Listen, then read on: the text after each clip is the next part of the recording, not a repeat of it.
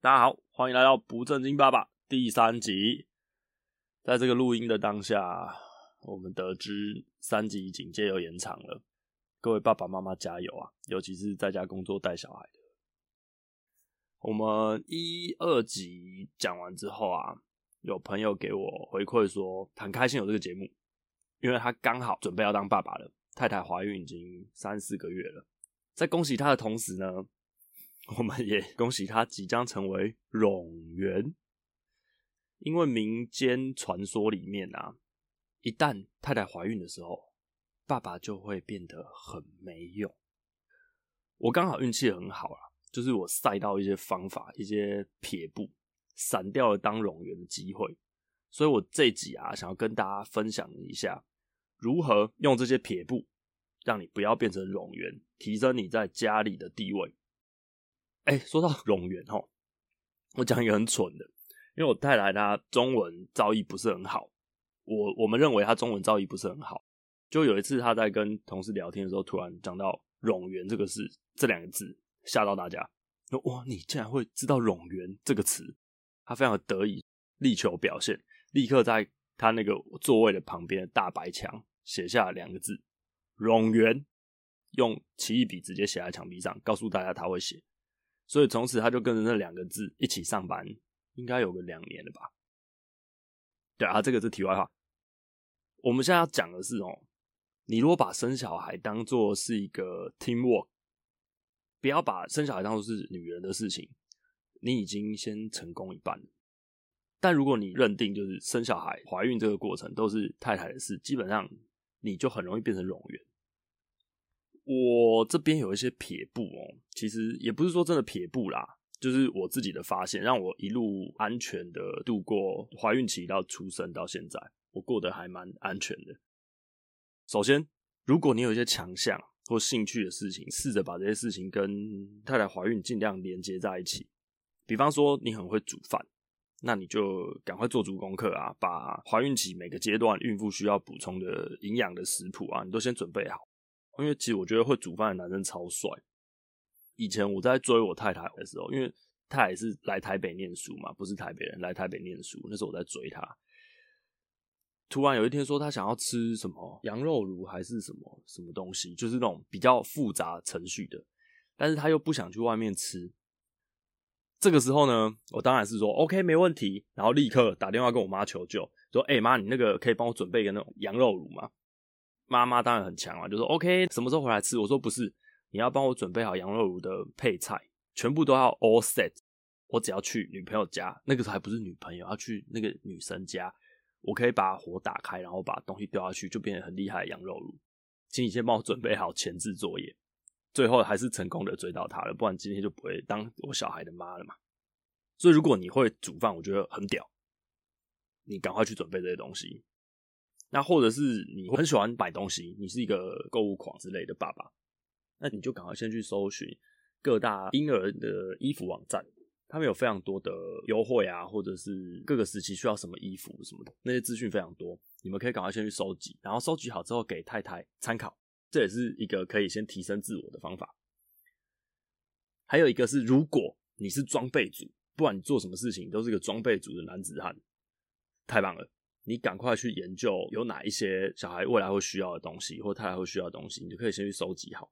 但是你千万不要先买，一定都要跟你太太沟通过。而且很多东西你根本不需要先买，网络上说好用的东西不见得适合每一个人。那比较贴身的那种东西，像挤乳器，就电动挤乳器，它可以帮妈妈把母奶吸出来。那个东西各个品牌，然后各种的款式，看起来都大同小异。你绝对不要那种觉得啊，这个好像比较贵比较好，你就给给了，然后要买来送你太太。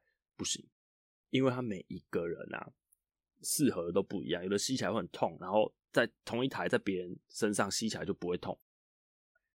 另外还可以帮忙想小孩的名字，取名字这件事情啊，你也可以先查好一些你喜欢的字，然后再拿去给太太挑。哦，这个前提是我们两边的家人啊，加我们自己，我们都没有打算。看生辰八字去算命取，我们是没有这个打算的。名字这件事情有一个蛮有趣的议题，可以来跟大家分享一下。我太太啊，她本来啦有点在意小孩的姓氏是跟我家还是跟她家，这个都不是有家庭不愉快。我太太跟她公公婆婆感情超好，我跟我岳父岳母 单方面觉得我超爱他们的啦，应该我们感情都算非常好。所以我太太心里会有这个疑问的时候，跟婆媳问题什么都一点关系都没有，大家感情都非常好。但是他会有这疑问，是我们在取名的时候啊，他突然意识到。哦，我们结婚是遵照着传统的礼俗，就是订婚、结婚、归宁，我们就是整套全餐，结婚大全餐我们吃满，那这就是一个习俗嘛。那如果习俗里面呢、会有一个步骤是收聘金，那我太太认为说，哦，原来我们家有收了男方的聘金，所以我们现在照着这个习俗走。就代表我嫁进了夫家，那这件事情对他的认知来说，那我们都收了聘金又嫁进去了，小孩跟男方姓是理所当然，所以他也就释怀，也不能说释怀，他就自己理解说，其实这样子的一切小孩都跟男方姓其实蛮合理。但是就法律上来说啊，他到后来去查，因为他对这个议题有点兴趣嘛，他去查了一下，原来小孩的姓氏不是一定要跟男方姓，是双方议定好。所以你们去那个户政事务所登记小孩的出生，就出生登记的时候，他会问你说：“哦，你们有议定好是跟爸爸还是跟妈妈姓吗？”他们一定会问这句话。最好笑的是，如果夫妻两人僵持不下，可以在户政事务所柜台前面当众抽签，帮你小孩决定姓氏。更好笑的是，依照民法里面讲的，如果出生超过六十天，没有去进行那个出生登记。户政事务所的主管会帮你的小孩抽签决定他的姓氏，重点他会帮你取名字。其实我太太自己理出来的，如果没有经过嫁娶的这些传统仪式，只是纯粹两个人单纯的结婚、登记结婚，然后生小孩，其实小孩的名字可以拿来做讨论，就是不管是跟男生姓跟女生姓。虽然社会上的主流还是都是跟爸爸姓比较多，现在这么开放的社会，这种东西都可以讨论。前提还是我太太她还是非常遵照的传统的礼俗，因为我们两边的爸妈其实也非常的传统啊，表面上蛮开明，其实心里都还是根深蒂固的传统观念，所以我们也没有跟爸妈讨论过这件事情，也就顺其自然的让君君跟着我姓。因为我们没有去准备要算命，所以我们就在出生前好几个月，我们就取好他的名字“君君”这两个字，从来没有出现过在他本名里面。他就是有一堆 A K A A K A，最后 A K A 君君的时候，我们就决定叫他君君了，这样比较好记。那在怀孕的过程呢、啊，我就挑了很多字要给我太太挑，爸妈也会很积极的想要参与这个取名的活动。他们就写了一些很多很多很好的字，然后也去说哇，这个字笔画好，什么好，什么好，什么都好。虽然最后都没有采用啊，选出自己喜欢的字之后，我们就在那个姓名网站看一下评分啊什么。但是姓名网站大家也参考一下就好了。如果你照分数来看，他会给你一些建议嘛，比方说你的姓氏是陈好了，他就会告诉你陈某某分数最高。哦，我那时候查到真的是蛮可爱的，印象最深刻的是他有一个建议取名。如果君君的本名叫做葡萄，分数好像九十七分还是九十八分？妈的，谁会把自己小孩取名叫做葡萄啦？哦，我爸那阵子非常积极的每天传赖给我，告诉我他又想了什么字。有一天，我爸传了两个字，叫做可多，可爱的可，多少的多。我想说，嗯，他是不是要跟我讲什么？这应该不像是要帮孙子取名字。那时候早就知道性别了嘛。我就打电话给他说：“爸，啊，可多是什么东西？”哦哦，那个我想要帮我孙子叫可多，也很可爱。这时，我脑里的画面出现了以后君君去上学的时候自我介绍，跟大家说：“大家好，我叫可多，你们可以叫我可可，也可以叫我多多。”我真的不敢想象，这真的叫可多的听众就不好意思，男性朋友啊，如果叫可多，我就说拍谁来。那说回来啊，我既不会煮饭，又不是装备组，又不会买衣服，又平常不喜欢特别的打扮自己。我到底用什么方式来提升自己的地位呢？其实我那时候也很慌张。当太太怀孕的那一刻啊，我除了手足无措之外，我不知道可以干嘛。而且怀孕到后面越来会越不舒服，然后情绪会非常的不稳定。这个东西啊，看书看网络的一些知识来源是说，女生的荷尔蒙在变化，他有时候也不知道自己为什么会生气，为什么会突然很想哭，像那种情绪被放大的感觉。好的事情他可能会非常开心，但是一点点小的挫折，他可能会变爆难过，很可怕。那我们要尽量避免这些事情，但你又没有办法设身处地的了解那个是荷尔蒙的变化多不舒服。但你可以设身处地的体会一下有多害怕。我讲的是生理上的害怕。你想想看，你太太知道怀孕可能是说两个多月，她知道她在七八个月之后，有一群人会冲到她的胯下，手伸进去捞捞捞，东挖西挖，然后把小孩从身体里面挖出来。这个是第一个可怕。第二个可怕是，在挖出来之前的好几个小时，你要想象，每几分钟就有人用力踹你懒蛋一下。这种痛还比不上他们阵痛的痛，你都知道你未来要面对这种事情，而且时间越来越接近，你当然会很害怕。所以，如果你可以体会太太心里的害怕，你想想看，几个月后就有人要连续串你懒蛋好好几个小时，那是干超可怕的事情。所以，请大家多体会，呃，多体谅一下孕妇的身心。啊，你用嘴巴说体会也不会提升你的地位啊。那我有一个转机。就有一天，我跟太太在路上，我看到一台婴儿推车，上面有一张贴纸，是一个国际知名汽车改装品牌的贴纸。那时候我就觉得，哇，这个爸爸可以当朋友，很热血的爸爸。当然，你不可能过去跟他打招呼嘛。同一天，我又看到路上推来一台一模一样的婴儿推车，上面竟然有一模一样的贴纸贴在一模一样的地方。我那时候恍然大悟，就是哇，原来婴儿推车也有我喜欢的品牌出的。真的是开启了我智慧的大门，我就尽量把我喜欢的事物跟小孩未来有关系的东西去把它连接起来，然后一经过一些网络上的搜寻，发现哎、其实真的很多哎，那我就不要脸的问太太说，请问一下，婴儿推车跟汽车安全座椅可以我来决定吗？那我太太阿莎莉就是省事嘛，好啊，你就你处你处理就好。从那时候开始，我就去搜寻非常多的东西，然后越搜寻越有兴趣。然后发现每一间网站都卖一样的东西，价格都不一样，优惠都不一样。那时候我真的开始变得比较像大妈的个性了。其实从小时候啦，我连试吃我都有点拍谁，就是拿免费的东西我会有点拍谁。也不是说这个行为不好，我就觉得哦，我这边排队排了十分钟，然后就为了吃一口牛排的一个丁，我觉得有点懒惰，然后 CP 值不高，所以我也都没有去做这件事情。为什么会讲到这个呢？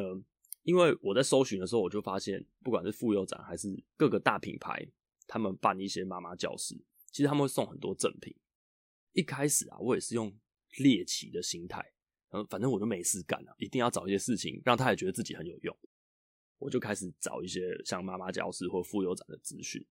我那时候看到网络上那个留言，妈妈们的留言啊，就说哇，妈妈教室送的东西多好。那时候我搜寻的时候，我就开始变得有点大妈了。我觉得我应该要为了以后小孩的出生之后那些东西，应该要的东西，我要去收集一些妈妈教室，从一些大品牌下手嘛。去了之后，两三百人坐在一个大会议厅里面听讲师在讲话，我就觉得我好像就是在等一切都结束之后去拿赠品的那个时刻。但当讲师开始讲的时候，我才发现，哇，天哪，我真的来对地方了。因为如果是新手爸妈，他传授的新手爸妈，你平常不会接触到的知识，就算网络上很多资料，你可能也不见得去搜寻得到。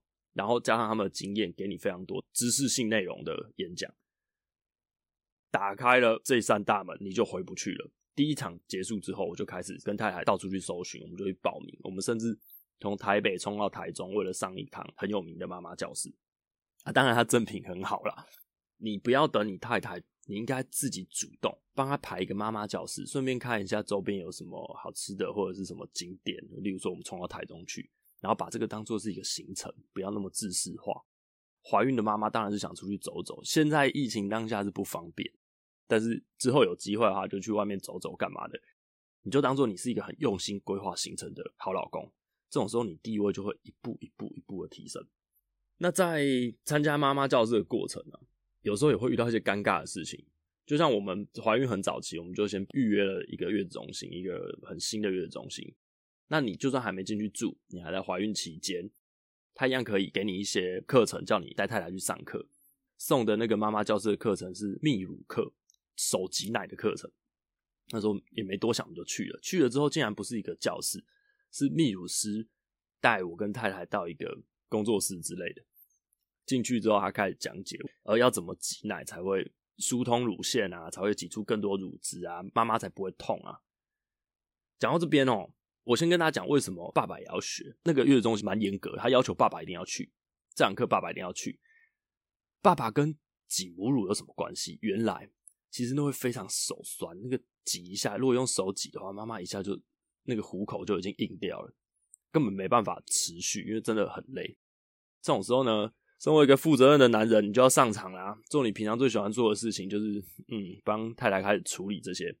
所以他就带我们上课。一个专业的老师正在示范怎么挤奶的时候，我也是蛮尴尬的。你不能不听，你听就要跟他四目相交。但是他在示范的时候是在自己的胸前比划，你也是只能这样看着。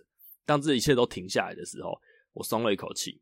忽然，从抽屉拿出了一对妈妈的细胶模型，他就拿着模型先让我太太操作，最后还是递到了我手上，说：“先生，那你就照我刚刚讲的示范给我看。”我就在我太太跟那个秘鲁老师的面前开始搓揉那颗假奶，搓下去之后发现，原来因为我这辈子没有碰过假奶，我就哇，这个其实 手感很好，很 Q，好真实哦，原来是这样。所以爸爸一定要多去参加啦，会有多一些不同的人生体验。虽然电动挤乳器可能最后还是取代了爸爸的手，但是真的很实用，这个大家可以参考一下。你说要怎样提升地位，这也是比较见仁见智啊。那我自己的感觉是，你真的不要把怀孕当做是太太的事，但你心态上要把它当做是队友，这个是一个 team work。那你要好好的保护你的队友，因为你队友是主攻者的角色，他是 AD，你就要好好做你的 support。你要什么事情，你都要积极的参与，然后超前部署。你要先想到可能太太会需要什么，你就先去帮她想，不用真的去做。你要先帮她想，然后拿出来跟她讨论，一直刷自己的存在感。你做这些超前部署的事情啊，我是奉劝各位适可而止啊，也不要做的太超过。我就是不小心做太超过，发生了一件很悲惨的糗事。在月子中心要退房的最后一天，那时候我太太说。你可以去买个小镜子，贴在我们家的厕所的镜子下面吗？原因是我们家镜子比较高，那在月子中心有护理人员会教导你怎么帮小朋友洗屁屁啊，干嘛对着镜子洗屁屁。那我太太个头比较小，她没有办法把小孩举那么高，那镜子太高了。她就跟我说，想要去买几片小镜子粘在原本镜子下面。这种时候呢，你千万要好好听太太说什么。不要在那边冲动行事。像我本人就是一个比较耳包的人。我那时候听成我们家镜子太小片，你去买一片大镜子。那我自己的理解。最后一天哦，退房前的下午，我就跑去我家外面的那种明镜行去买一片一百公分乘一百公分的大明镜。其实我们工作跟空间相关，都有做玻璃的好朋友，我我就不好意思打给他们，因为对方知道你要生小孩要布置家里，都不跟你收钱。我就自己大租大姨跑去附近的那个阿伯开的那种镜子店，那种明镜行去买了一片那种大镜子，然后就沿路扛回家。我发誓，镜子离开那个店面到我家的厕所中间，沿路我都没有任何碰撞。后面了解是可能镜子老旧，里面有裂缝，我们看不出来。当我要碾的时候，把它高举过头的时候，它突然在空中爆开，爆开之后，镜子就像一片一片的菜刀，直接这样飞下来，我的左手就被砍。被砍的当下就是感好痛，然后血好多。我们就是一个有尝试的人，我们赶快去洗伤口、清伤口嘛。就去清伤口之后，发现哎呦，这个口开的有点大，有一个白白的东西，上面有一个小小的凹洞。原来我骨头好像已经见骨了。镜子是砍下来之后卡在骨头上才停下来的。那个时候就糟糕啦，知道出事情了。我就拿着一整卷的那个厨房纸巾。把自己伤口缠起来，然后捏着，因为血已经流到太多，甚至有的是用喷的，我就默默走去我家附近的一个地方医院，走路大概十分钟。到急诊室的时候，运气很好啦，急诊的那个医师是一个老医生，他刚好来这边在急诊室上课教学一些年轻医生，他就很得意的说：“哦，你这种小事啊，我遇过那种大腿被牛角戳穿的，我都可以把它缝好。你这种小事啊，他就开始帮我缝。我真的很谢谢他，但是我那时候也真的很无奈，因为他正在上课。”他好像抓到了一个活生生的活体来当教学，他就把那个很细的夹子伸到我手背里面去，然后去夹出一个不知道什么东西，然后开始问学生说：“你们知道这条是什么吗？”好，学生开始回答，然后他才开始缝起来，一条一条拉出来，他都在跟学生做教学的动作。五六公分长的伤口，他缝了快要两个小时，但也真的很感谢他啦，这医师很酷。他说：“你的伤口很好处理，但是比较麻烦。”因为你上面都是刺青的图案，我如果照正常的帮你这样缝一条直线，你之后刺青的图会乱七八糟、歪七扭八，所以哦，老师帮你处理，我会让你复原之后刺青的图跟原本一样。我想说，哦，那当然好啊，这有什么？靠腰嘞！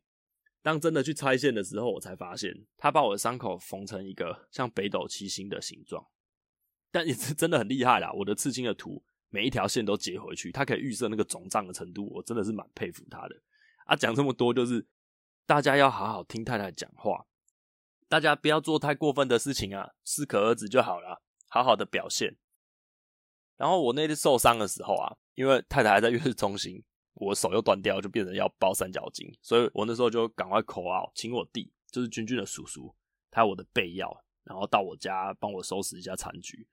我弟那时候也说，哇，好像去命案现场，血甚至喷在墙上，然后客厅、厨房、楼梯间、厕所到处都是血，我也不知道他清多久，反正就清完了。过了没几天，我们要带君君回老家给他阿公阿妈看嘛，就是回去炫耀一下。你的地位不止在老婆心里会默默的下降，你在你爸妈面前也基本上像空气一样。因为我背着三角巾的手已经掉在那边了，我从下车看我爸妈出来，然后我把门打开，把君君捞出来，放到我爸妈手上，东西全部都搬到楼上。过了十几分钟吧，我爸妈才突然，哎、欸，啊你去玩了？嗯，啊无啦，就去行去剁掉啊，啊，等去啊那样那样，背着一条三角巾在他面前晃了十几分钟都没看到，眼里只有孙子。啊，刚刚说到君君的叔叔就是我弟啊。我到现在有一个感触啦，你有小孩之后啊，你要防备两种东西。第一种东西就是家里的宠物，家里的宠物有时候失宠之后会很可怕，他们会有一些很激烈的反应，然后我们是没办法预测的，所以要让小孩跟宠物慢慢相处，不要一开始就把它们丢一起，那宠物可能会，网络上有非常多很可怕的新闻，就是宠物反扑小孩这样。第二种要怕的东西就是叔叔，因为我弟啊，他是不喜欢小孩。他今天会跟我儿子就是相处的融洽，是因为那是他觉得那是他的责任，因为他是小孩的叔叔。那好死不死，我儿子又非常喜欢我弟，所以他单恋啊，就是基本上是单恋。我弟说：“我爱你儿子，是因为我必须要。”其实我超讨厌小孩，所以你如果没事的话，你也不用把小孩丢来我这，除非逼不得已。那这个也不可怕，为什么说叔叔是可怕？因为小朋友长大一点之后，有一天。我儿子突然手摸着他自己的老二跟我说：“大鸡鸡。”刚好我爸妈也在，然后全部人都愣住。就是你说什么？他重复哦，“大鸡鸡。”那时候就开始追索了。虽然我弟不承认啊，但一定是他教的。他不止 没有很疼爱我小孩，还会在那边教一些五四三的。大家真的要防备，因为身边啊很多小孩有一些叔叔阿姨舅舅伯。伯伯、姑姑，一般来说都会非常疼爱你的小孩。这个情况不是他们应该要疼你小孩，那是你小孩赚到有这么多长辈可以疼爱。但像我弟，他完全没有错。每个人都有每个人喜好，你自己的小孩，你不能强迫人家去喜欢。大家都知道自己的小孩最可爱啊啊，你自己知道就好，不见得要让全世界都来附和你，因为大家没有那个义务啦。讲到这边，希望大家可以正确的提升自己的战斗力。好，再来又到了我们好物推荐的时间。我们今天要介绍的是防水袋。所谓防水袋啊，不是那个一般我们什么去玩水背的那种包包，防水包，不是不是，我们讲的是很轻薄的内袋，就是在登山用品社可以买得到的。因为我跟太太啊，长期都很爱去户外活动啊，登山啊、露营啊。那这个背负的时候会有需要轻量化，所以那个登山用品店都会出很多非常轻、几乎没有重量的防水袋。这个瑞士品牌出的防水袋是我们所有用过之中最轻量、最耐用的，颜色也是最时尚漂亮。你不要看它真的很很轻薄，我们每次参加完越野跑啊，我跟太太两个人嘛，把那两人份沾满泥巴的跑鞋啊。衣服啊，水袋、背包啊，就帽子什么，所有很恶心的东西，充满汗水跟泥浆的东西，全部丢到那个四十公升的防水袋里面，大概重量有个七八公斤、八九公斤，提着就走，完全没问题。我们这一年多来参加比赛，都用这个当做回收包，真的超好用。但它价格稍微贵一点，跟什么比呢？就你如果在妇幼用品店会看到一些尿布回收袋，就长得花花绿绿的啊，有一个防水布做的那种，那个比较便宜。但我们推的这个稍微贵一点。那好用是一般齁，出去外面啊，你如果去朋友家，或者是在车上帮小朋友换尿布，或者他吐的乱七八糟，拉的乱七八糟，沾到衣服，一般人都会用塑胶袋把它装起来。但其实塑胶袋根本挡不住那股可怕的味道。这防水袋很神奇，就把任何东西丢进去，转转转几圈，咔扣起来，完全不外泄，都没有异味，你就可以安心的把这个帅气的袋子装了很恶心的东西放进你帅帅的爸爸包里面，完全不会有一些意外产生。因为塑胶袋常如果破在里面的话，哦靠，那个没有人可以忍受啊。而且我曾经忘了带防水袋，我就在车上用塑胶袋装着我儿子大便的尿布，那个好几天之后味道都还在，不会消失，很可怕。之前有一次，我跟太太还有朋友去卖场吃饭，然后小朋友有大便，我就带他去哺乳室，呃，应该说亲子厕所去换尿布。那个时候我就看到我前面一个很火辣的妈妈。他背了一个很时尚的、超大的那种 LV 包包，他从那个帅气 LV 包包里面拿出了一个又一个的红白塑胶袋，里面装的湿纸巾啊，装的什么小孩的用品，还有奶粉、尿布之类的东西。说真的啦，很不时尚，背了一个那么高级的包包，从里面拿出红白塑胶袋，而且又不环保。虽然我推了这个防水袋，它价格稍高，但是可以用超久，用好几年它都不会坏，而且不会外漏，真的很实用。而且就算你小孩戒了尿布之后，两三岁之后，这个袋子它依然可以当你说外出去玩，小朋友去玩沙，装那些脏东西啊，去爬山那个沾满泥巴的鞋子或者是一些臭衣服干嘛的，全部都给它丢进去，绝对保证没问题，很推，真的很推。我觉得不只是小孩需要。人人都可以去买几个，很好用。好，这集就到这边，谢谢大家，我们下次见。哎、等等，先等等，有观众好心的提醒我，告诉我要在这边跟大家宣导一下哦，在听我们节目之余，请去 Facebook 搜寻“不正经爸爸”粉丝团，可以帮我们追踪，然后留言给我们。有一些想要听的主题，也可以在上面留言跟我们说，我们会更努力。谢谢，真的要拜拜了，各位拜拜。